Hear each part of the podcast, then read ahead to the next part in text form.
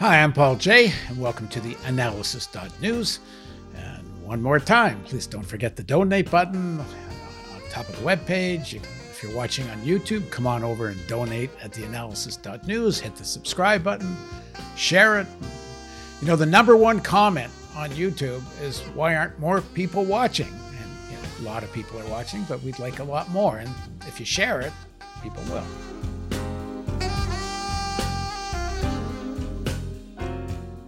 So, this is part four of my series of interviews with Bill Black on what he calls control fraud. So, please watch the earlier parts because, again, we're just going to pick up where we left off and it will be a lot, make more sense if you've watched the previous ones first. Uh, on on uh, the analysis, it's all on one page, and on the YouTube, come to the YouTube, uh, the analysis channel, and there'll be a playlist where all this will be easy to find. So, again, the docu series titled The Con uh, breaks down a lot of what happened during the financial crisis of 07 08. And here's another trailer from the film. So, what we discovered in the savings and loan crisis uh, was that fish rot from the head. When the CEO is the crook of a seemingly legitimate organization, they can cause vastly greater losses and damage um, precisely because of that seeming legitimacy. In finance, the weapon of choice is accounting. And what we discovered in the savings and loan crisis was that the, there's a recipe. And the recipe has four ingredients. One, grow like crazy. Two, by making really crappy loans. Three, while employing extreme leverage, that just means a whole lot of debt compared to equity. And four, while setting aside only trivial reserves for the inevitable losses that you're going to have. If you follow this recipe, it produces three sure things. One, the bank, the lender, will report record profits.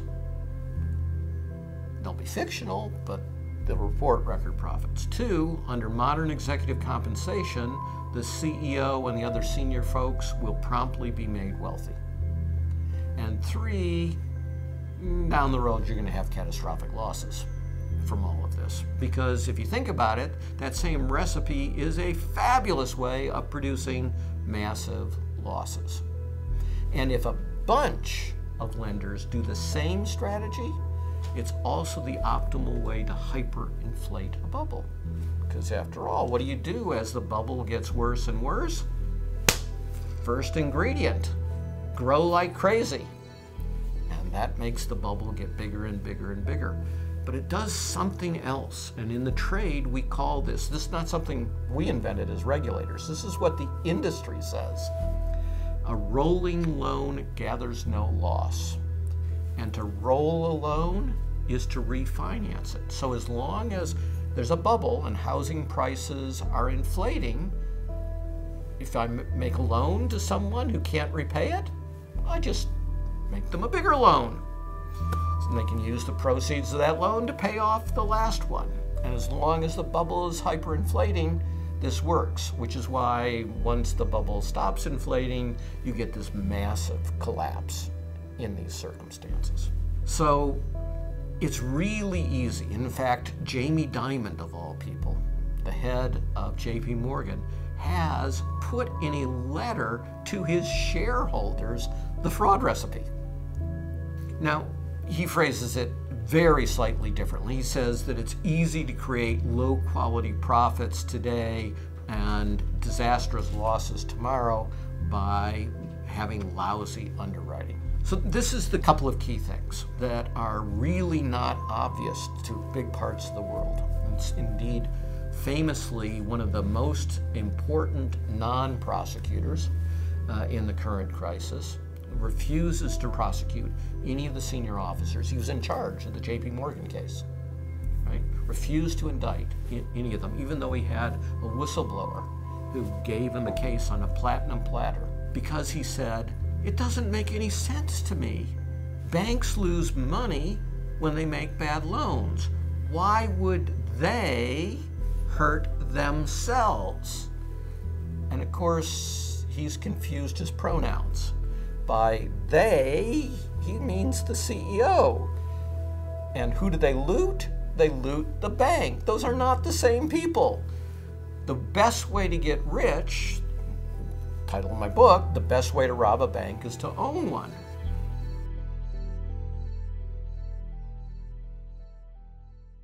So, now again, joining us to discuss the history and present state of control fraud is Bill Black, who is in the film The Con. He was an advisor to its producers. Bill's an American lawyer, an academic, an author, and he's also a professor, an associate professor at the University of Missouri Kansas City in and specializes in econo- law and economics, or maybe I should flip it the other way. Economics and law, I think, is the way he frames it. And he's the author of the book, The Best Way to Rob a Bank is to Own One. And if you've been watching this series, you'll understand just how profound a statement that is. Uh, thanks for joining us again, Bill. Thank you. All right. So we left off Arnall, the guy who helped construct AmeriQuest, uh, a massive fraud scheme. Uh, where, as you said, AmeriQuest becomes the largest uh, mortgage fraud company in the world. Uh, he gets punished by becoming the ambassador to the Netherlands, uh, which is obviously uh, suitable punishment rather than going to prison, which seems to be that's the kind of punishment uh, these executives seem to get. All right, so pick up the story from where we left off. So, this was the easiest crisis ever to prevent, right? When it was completely novel, in 1990. We'd never seen it before. The examiners immediately got it right. But by 1994, we've got a whole trail of dead places from this fraud and predation, and lots of examples. And then every year afterwards, it just becomes more and more blatant. But then we get the three greatest warnings in history about this disaster. So when people say, nobody could see this coming, it's just like, what are you talking about? So let me tell you the first one. The first one actually begins in 1998. Now, of course, you could say it began in 1990 when our examiners did it, but in 1998, the appraisal professional associations and their rivals began to meet together to try to develop a common response to this extortion of appraisers to inflate uh, appraised values on homes. Let me just jump in here really fast in case there's somebody watching that didn't watch the earlier parts. Uh, focus on the bankers getting great fees for pushing appraisers to overappraise houses, even though it hurt the interests of their own banks. It didn't matter because they're getting fees. Okay, go on.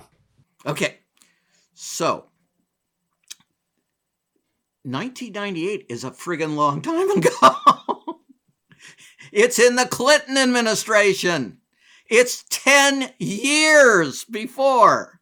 And the appraisers are sounding the perfect warning.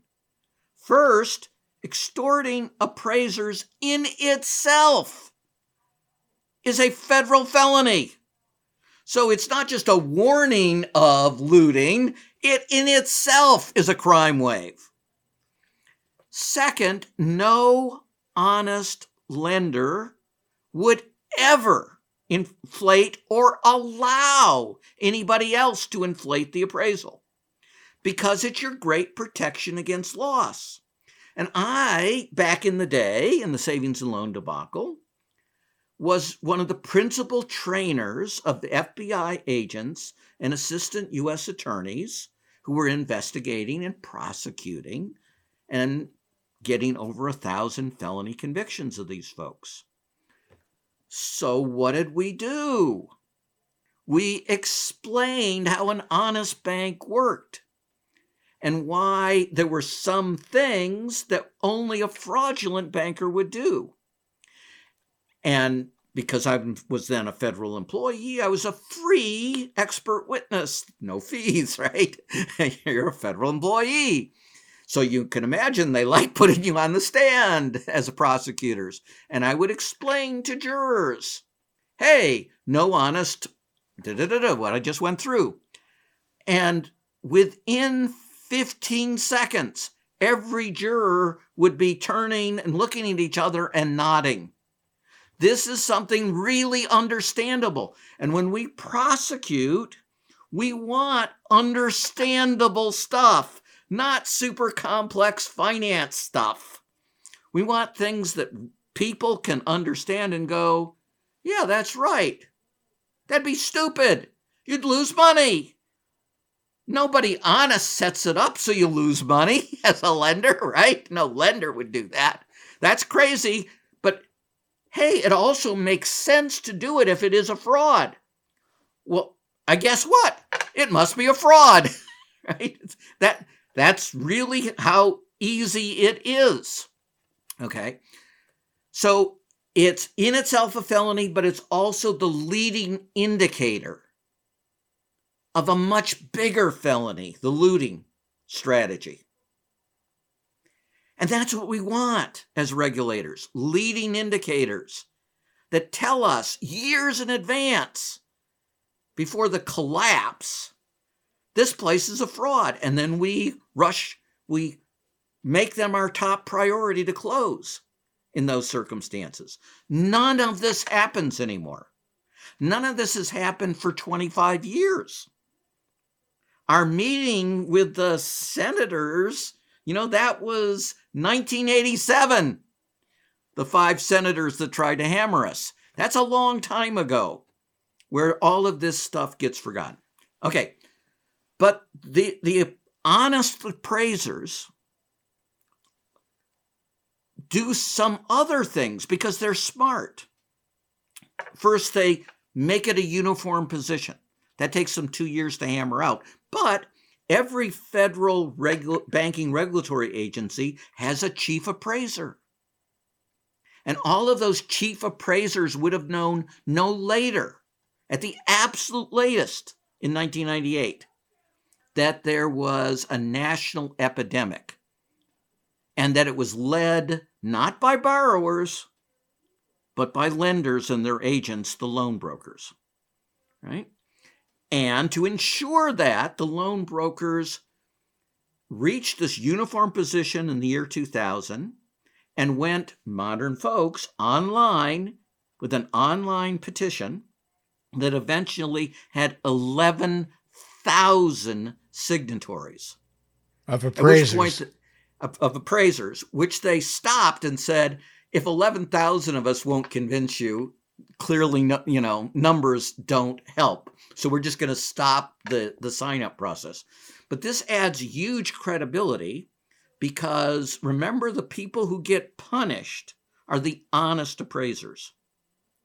They bla- are get blackballed and their business is destroyed in many cases. by, by the banks yeah. By the banks creating what we call in economics and criminology a gresham's dynamic. And a gresham's dynamic is when you gain a competitive advantage by cheating. When that happens, market forces become totally perverse and bad ethics drives good ethics out of the marketplace. So I would explain to juries Gresham's dynamic as well and how you can suborn appraisers, accountants, credit rating agencies, attorneys by using this power of the purse of perverse market forces, and that the art was not to destroy or defeat these people who are supposed to serve as controls against abuse, but to suborn them, to turn them into your most valuable fraud allies, to use their very reputation to aid your fraud instead of prevent your fraud. And so when these appraisers signed this petition, they identified themselves. They gave ident- deliberately gave identifiable information, knowing that they were risking their livelihoods. So this was a super credible process by experts. And then they didn't just send it out, they sent it to all the top people. And they sought media attention, they sought congressional attention, they went to the legislature and warned them. So this idea that nobody knew and nobody warned that that is not simply a lie, it's an offensive lie that uh, really gets in the way of the courage of the appraisers. And by the way, the appraisers were essentially our only ally as effective regulators in the savings and loan debacle. So I've given lots of praise to um, our examiners who do the actual checks of underwriting. Let me also praise uh, these uh, appraisers uh, for their courage. In September 2004, the next great warning comes.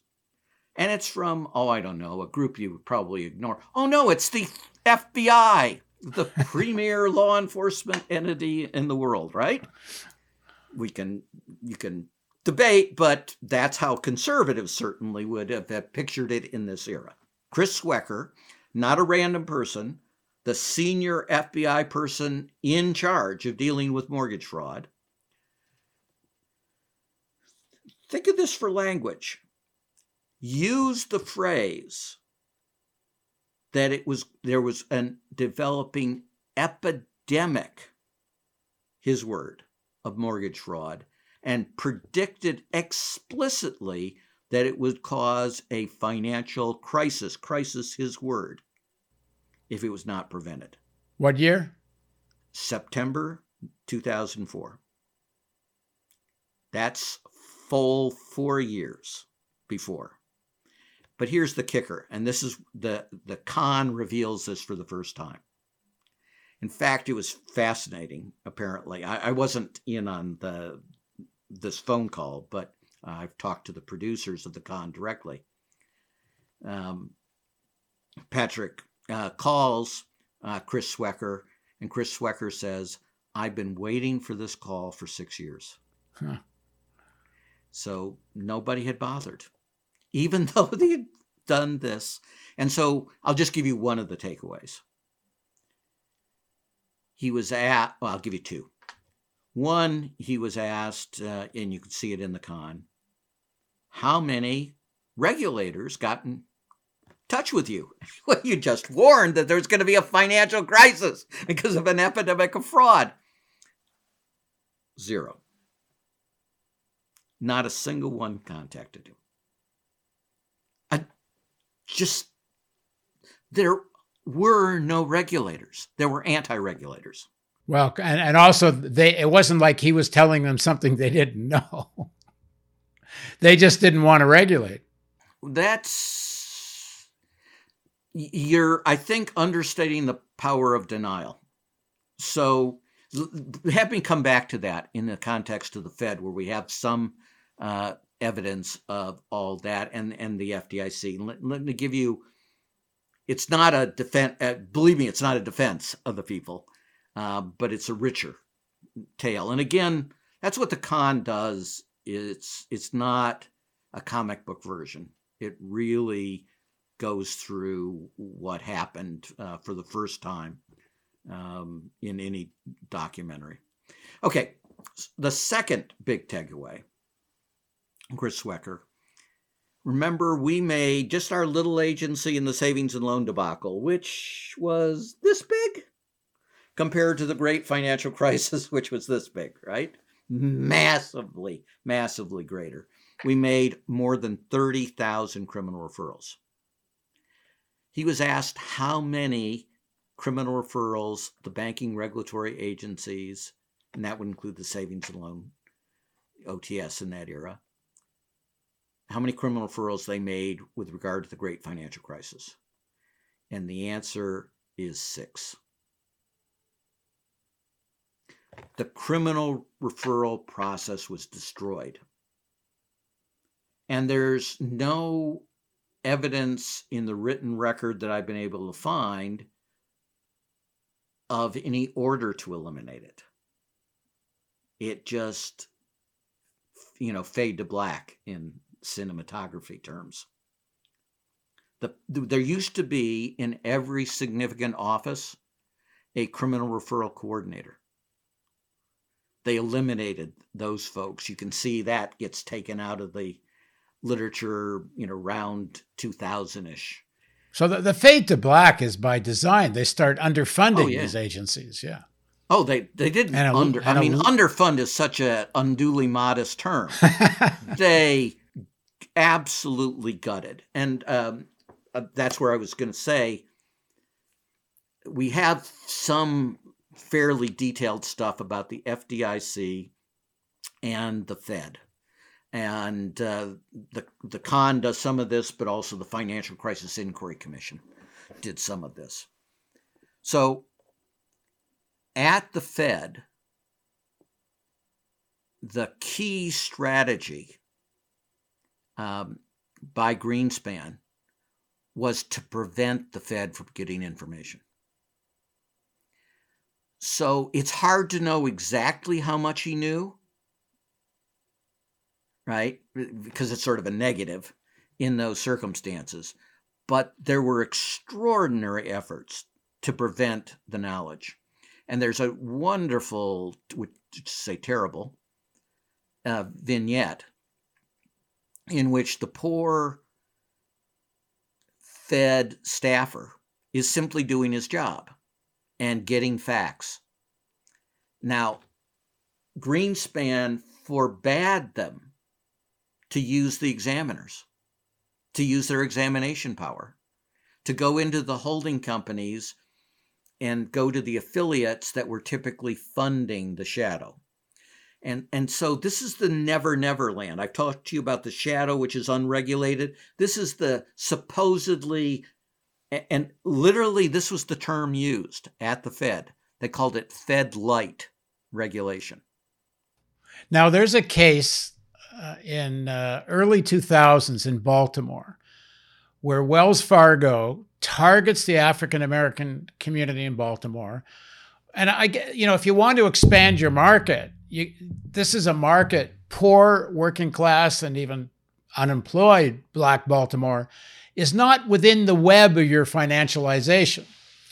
And Wells Fargo exp- explicitly targets uh, Black uh, working families and poor families in Baltimore so explicitly that when this sh- shows up in court, because uh, they're they're approving loans to people that in no in no way could ever repay the loan.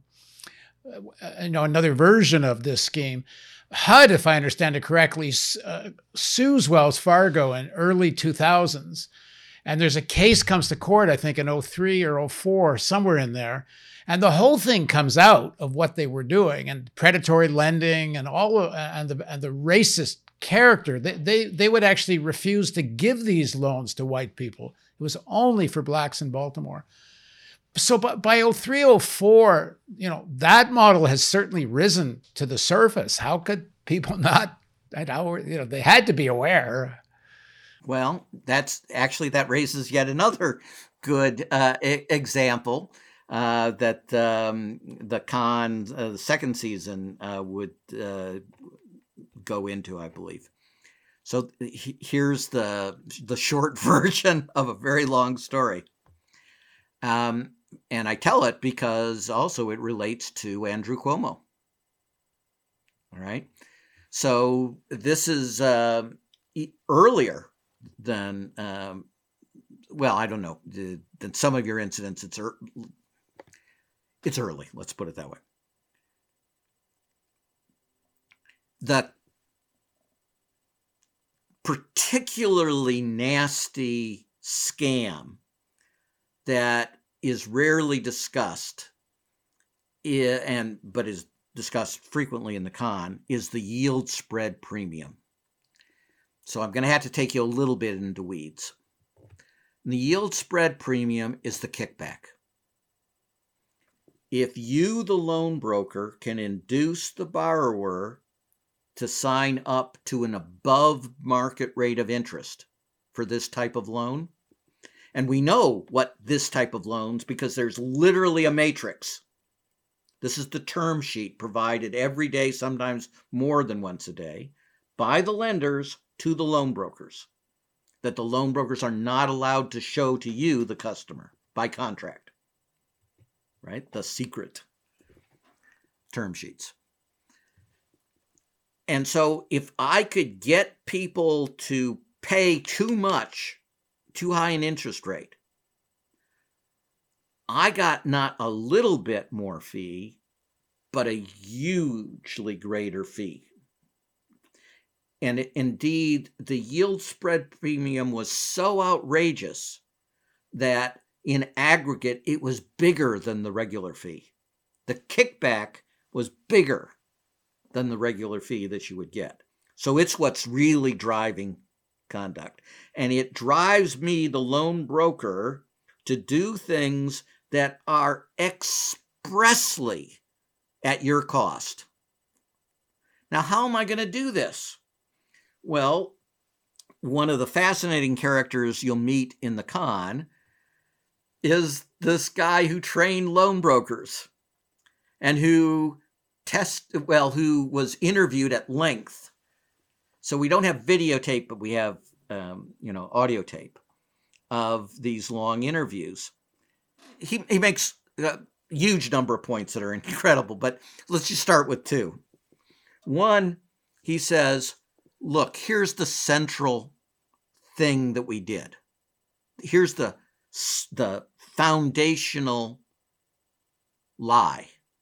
The foundational lie was that we were working for you and in your interests. And in fact, we were working against you directly contrary to your interests.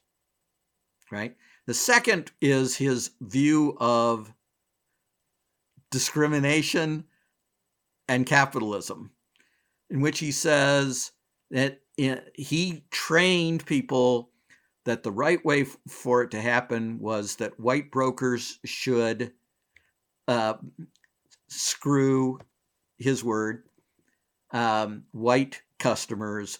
Black loan brokers should screw black customers because and i quote you're a capitalist first. Well there's truth to that. Okay so this is this is the training. And he, he mentions as well that again the quintessential prior job as i've mentioned was flipping burgers and now they're going to flip homes except that one job pays 17.5 for the entire year and the other one in a single deal with that yield spread premium kickback you can get over 20,000 all right so i don't I, I i'm not sure if this is too early but it's important to say again this whole business model becomes the business model of the biggest banks at the most senior levels, the CEOs. This is not just about some poor guy who goes from flipping burgers to flipping mortgages. Oh, no. This is the army they recruit, right? So the banks have a problem that you've alluded to. They have very few branches in the minority neighborhoods and they usually operate through branches. Solution elegant loan brokers. We just put an, remember, there's no salary. This is a 100% commission business. And you only get your commission if the bank approves the loan. So scamming the loan to make it look safe is everything and every and the fees as are this the fees for the scam is happening all the way up the food chain. It's not just the broker. This is like what are these you know these people that what was i used to work for fuller brush you know? Somebody sells at the door your manager makes more your man and of course the guy at the top of the of the of the pyramid earns the most. All right let's let's get to how this becomes such a national crisis on such a scale. Okay so this is where i was going with andrew cuomo so this became a scandal, and some a Harvard professor did a really good study and said this is a pure scam. This yield spread premium operates as a kickback. You need to ban it. HUD refused under Cuomo. So that strategy two, fallback, will bring a class action suit because you can't sue every little loan you know there are literally hundred when i said they recruited armies i mean it. Uh, you know a place like ameriquest would have 60 80,000 brokers working for it not as employees. Not exclusive right yeah type of thing. And so the only way to shut it down if hud refused to shut it down was well of course they could use HOEPA, the Home Ownership and Equity Protection Act, but that would require Alan Greenspan. So we're, we're fallback to fallback to fallback to fallback positions, right? Since Greenspan will refuse to use the obvious way that Congress provided, Congress provided a special gun for killing this that was well suited to killing it. And Greenspan said, I ain't going to shoot that. So then Cuomo could have stopped it by saying, This is a kickback. Kickbacks are not allowed. So Cuomo ran HUD what years? Uh, under Clinton. He under was, Clinton, right. He was the Secretary of HUD. Because it's interesting, this Baltimore example I gave, where HUD sues Wells Fargo, that's actually under the second Bush administration. That's why I'm saying it's whichever party you hate. there's limitless ammunition uh, right. to uh, feed your your views uh, about that party. But the broader point, obviously, is both major parties bought into this. The bankers are our friend crap because they were the leading polit and this is true they were the l- largest single source of political contributions in america i had lunch once with uh, a guy who was a, a, political consultant for one of the largest unions in the country and, uh, and and in fact the president of the union was at the lunch and i said to him i don't understand why don't you use your clout to actually force some real regulation and don't allow the finance sector to control the Democratic Party. Uh, you know, these guys can't win without your foot soldiers knocking on doors and all that. And his answer was because nobody, the Democrats will never win an election without the financial sector backing them because they've got the cash for elections. And so even in the union movement, they couldn't imagine uh, not pushing, not allowing the finance sector to run the Democratic Party. So the craziness of all of this, which was a repeat of immediately before the Great Depression, is that a single industry, finance, just on the eve of both crises, got 40% of all industry profits in America. Now, this is supposed to be a middleman function. That's what finance is supposed to be, just a middleman. And the efficiency condition for a middleman is really clear lean and mean. Instead, it's the monster that, and it is run not for the benefit of the customer, not for the benefit of the shareholders, but for the benefit of the employees. But by employees here, we mean the C suite uh, type right. folks mainly. And although, again, they're smart enough to be generous, right? I'm making literally billions of dollars. Why wouldn't I make a loan broker rich? It's not my money anyway, right? It's the bank's money. it doesn't come from me.